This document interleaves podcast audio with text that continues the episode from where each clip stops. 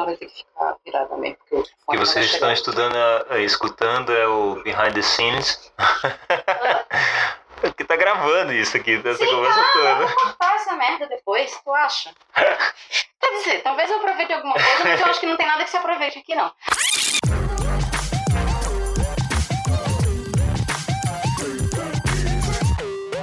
Olá, Fernanda Eggers começando mais um podcast Despautada. Hoje tem HQ Nacional Celebrativa. Vamos para os recadinhos que você vai entender tudo. Mas antes de eu entrar nos recadinhos, hoje eu tenho companhia gravando este episódio, que eu não posso nem chamar de convidado, porque de acordo com ele, ele vai ficar calado em todo o programa. Mas eu queria que ele se apresentasse, porque afinal de contas ele está aqui para ver essa parada funcionando direitinho. Então vai lá, Rodrigo. Olá, tudo bem? Quem estiver ouvindo, muito obrigado por nos ouvir. É, eu sou Rodrigo Melo, amigo de Fernanda. Eu acho que não muito de boi. eu não sei se ele gosta de mim ou não. Mas eu. Eu fiquei muito curioso e feliz com a iniciativa de Fernanda. E aí queria estar aqui no behind the scenes para ver como é que funciona tudo isso. Então, estou animado e cheio de expectativa. Além de ter sido ele que me ajudou a escolher todo o equipamento desta nova fase do Despautada e está me ajudando até agora a fazer a parte de software funcionar, porque olha, esses programas vieram para é, acabar com a nossa cabeça. Não, Mas enfim, vamos para os recadinhos. A ideia era fazer este episódio sobre a graphic novel Mouse, de Art Spiegelman, porque eu acho que estamos precisando resgatar algumas histórias do passado para fazermos melhores escolhas no presente e assim construir um futuro no qual gostaríamos de viver e quem sabe até mesmo no qual criar futuras gerações. Isso se não destruirmos tudo primeiro. We are doomed, we are doomed, we are born to be. Eu sugiro algumas coisas que já publiquei aqui, porque a conversa é constante, fluida, não para e abrange vários temas. No episódio passado, sobre Kiki de Montparnasse, eu falei sobre a tragédia do Museu Nacional. No episódio 3, falei sobre um documentário que aborda uma das possíveis saídas que temos para essa economia baseada em combustíveis fósseis e que provavelmente vai nos destruir. No primeiro desse episódio, falo de uma palestra da Marta Gabriel com perspectivas positivas de como vamos trabalhar após terceira revolução industrial, se chegarmos até lá. Mas vamos falar do presente. Este era para ser o mês do sexo e eu ia falar do assunto muitíssimo bem acompanhada por Heloísa França, que esteve aqui no episódio 4 sobre o curta-metragem Oiá. No entanto, tá acontecendo um troço chamado campanha eleitoral, que basicamente caga a vida de quem está trabalhando nela. É isso aí, boy. Eu também não gosto, não. Esse é o caso de Elo. Então, sem companhia para o tema Porque Heloísa pediu para participar desta pauta. E após a crise dos microfones que vivenciei neste podcast, resolvi guardar o tema para uma outra oportunidade. Também protesto. Eu vou ter que abrir a porta para ele sair. O dia do sexo foi dia 6 de setembro, 6 do 9. Sugestivo, né?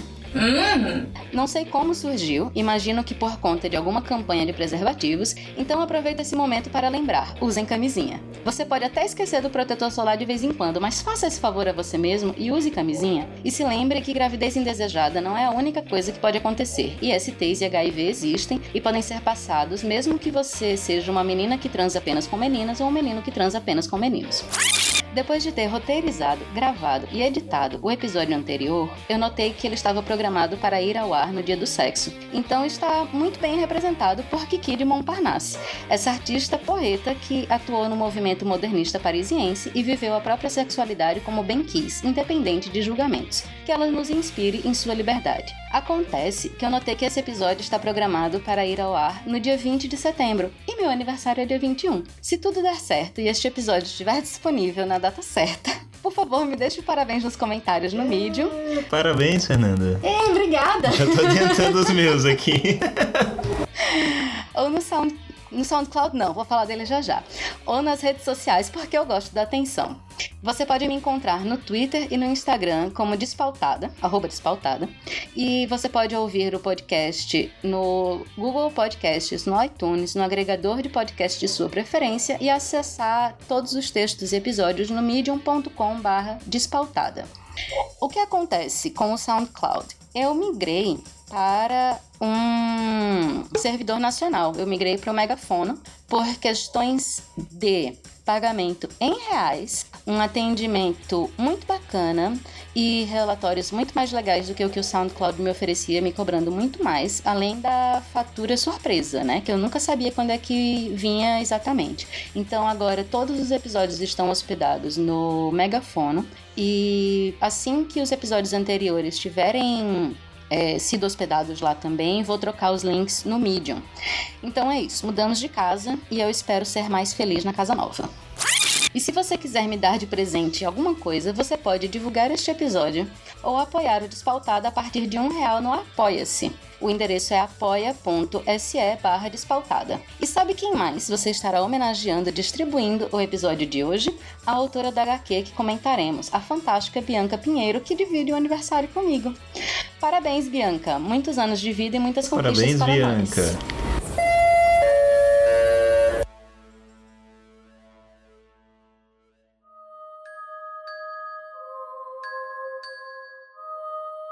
O traço aparentemente simples e singelo, carregado com a arte final grossa, com fundos escuros, são o símile dessa história de uma mãe desesperada em proteger sua filha. O frágil vem encorpado por algo sinistro. Mas os desenhos da Bianca não me surpreenderam. Eu sabia que ela faria tudo certinho. O que mais me deixou espantado foi a inteligência do texto. Cá entre nós, não são poucas as HQs que estragam uma boa narrativa e um bom desenho com textos ruins. Dora tem muito diálogo entre os personagens, mas todo esse texto não parece excessivo e a trama flui. Os quadros mudos se encaixam nas pausas que a narrativa pede. Dora não podia ser um conto, não podia ser um HQ muda e nem podia ser nada diferente do que é. A Bianca, essa gênia, desencavou o formato adequado para sua história. Eu já li, agora é contigo. Trecho do prefácio de Lielson Zeni. Antes de começar a falar do quadrinho pra valer, eu queria dizer que tive o prazer de conhecer a Bianca em outubro de 2016, quando ela veio para João Pessoa lançar um quadrinho. Além do almoço e do dia de turista super divertido, em que tive a oportunidade de trocar uma ideia com ela, ainda teve o evento de noite com outra quadrinista, a paraibana Thaís Gualberto, de quem também sou fã.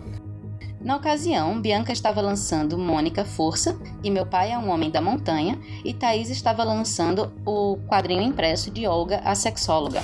Quem quer Thaís aqui falando de Olga, dá um gritinho. Eu! Eu conheci o trabalho da Bianca quando uma amiga minha, Alana, me indicou a webcomic Bear, que conta a história de uma garota que, com a ajuda de um urso, procura seus pais.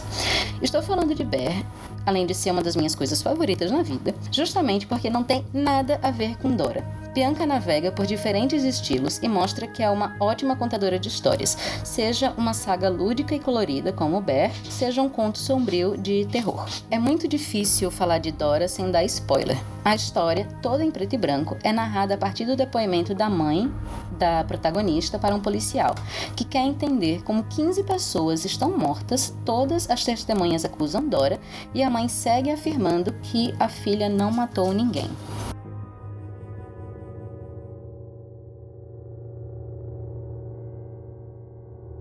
Minha senhora, sua filha matou 15 pessoas. Perdão, ela é acusada de matar 15 pessoas. A minha filha não matou ninguém.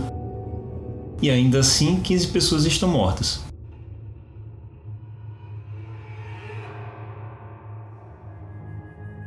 Para explicar para o policial e para a gente que Dora é especial, sua mãe retorna ao dia de seu nascimento e conta que a menina nunca chorou, nem mesmo naquele dia, e que, mesmo sem a garota ter jamais falado, as duas se entendiam. A HQ segue mostrando a estranheza que Dora causa e uma série de fatos bizarros que aconteciam ao seu redor, especialmente com pessoas que faziam mal à menina de alguma forma, e contando o processo de interação e de sobrevivência de mãe e filha na sociedade. Com um roteiro roteiro muito inteligente e bem amarrado, Bianca vai nos mostrando uma crueldade existente não em Dora, mas no mundo ao redor dela e como as pessoas são capazes de reagir com violência àquilo que não são capazes de explicar ou que não se encaixa em seus mundos. Eu deixo o convite para vocês conhecerem Dora e também os outros trabalhos da Bianca. Rodrigo, você que deu uma folhada no quadrinho, ainda que não tenha terminado, quer deixar alguma opinião a respeito? É complicado falar assim, ler tudo, mas é, pelo traço e pela história, assim, eu, eu vejo que prende por dois motivos. São três personagens, não sei se você vai falar isso. É um, é um diálogo de, de um policial com, com a mãe, somente como ela consegue prender o leitor em dois personagens e assim narrar alguns fatos, mas girar a história disso em torno desses dois, dois personagens. Isso vai criando uma expectativa, uma tensão que eu acho que dá o clima de terror a um quadrinho. Eu não sei como é que esses artistas conseguem fazer um quadrinho dar essa sensação de terror, porque com um filme é muito fácil, que tem as cenas, os cortes e os sons, mas no papel é mais complicado. E aqui você vai mastigando aí à frente assim pela, pela pelo diálogo, pela por essa coisa minimista assim entre uma mulher defendendo sua mãe, sua filha e o, o, o, policial querendo entender uma série de fatos, mas ao mesmo tempo imputando a culpa a ela. E você fica, então, eu quero entender quem é essa menina, o que é está acontecendo. É, é surpreendente. E uma coisa que eu nem coloquei no, no roteiro, mas que eu acho muito interessante desse quadrinho, é como são duas histórias passando, né? Exatamente. Uma na perspectiva de um narrador onisciente, que é a mãe com o policial, e o outro que é na perspectiva de um narrador em primeira pessoa, digamos assim, né? Que é sempre a visão da mãe, às vezes com alguma colocação do policial, mas é sempre na visão da mãe. É, eu, eu não, não, não cheguei em alguma parte, pelo que eu escutei você falando, ela não fala o, a, a Dora não fala no, no gibi inteiro.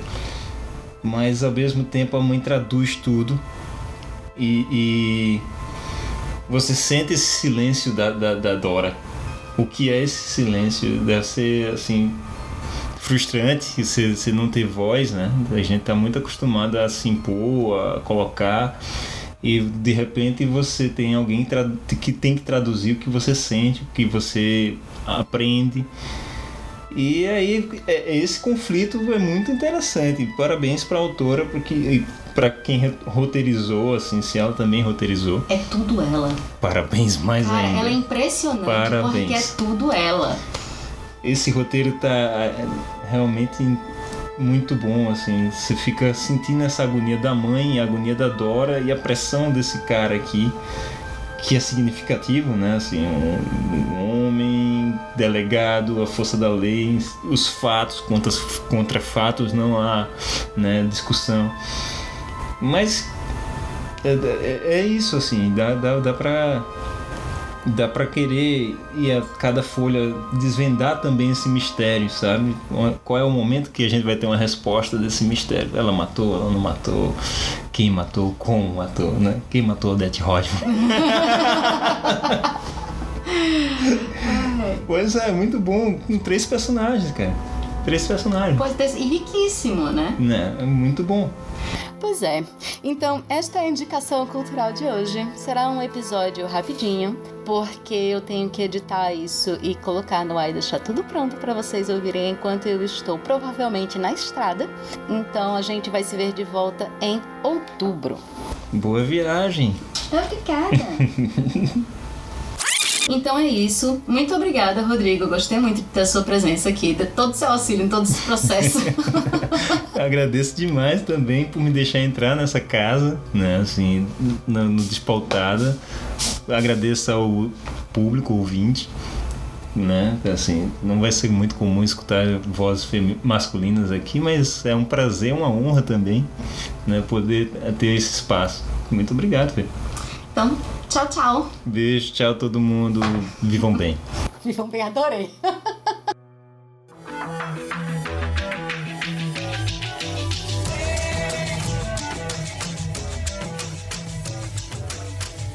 Gostou desse episódio? Então compartilhe com a hashtag Mulheres Podcasters. A tag Mulheres Podcasters é uma iniciativa do podcast Ponto G para divulgar e promover podcasts feitos por mulheres. Siga a hashtag no Twitter e no Instagram e conheça outros podcasts maravilhosos feitos por mulheres.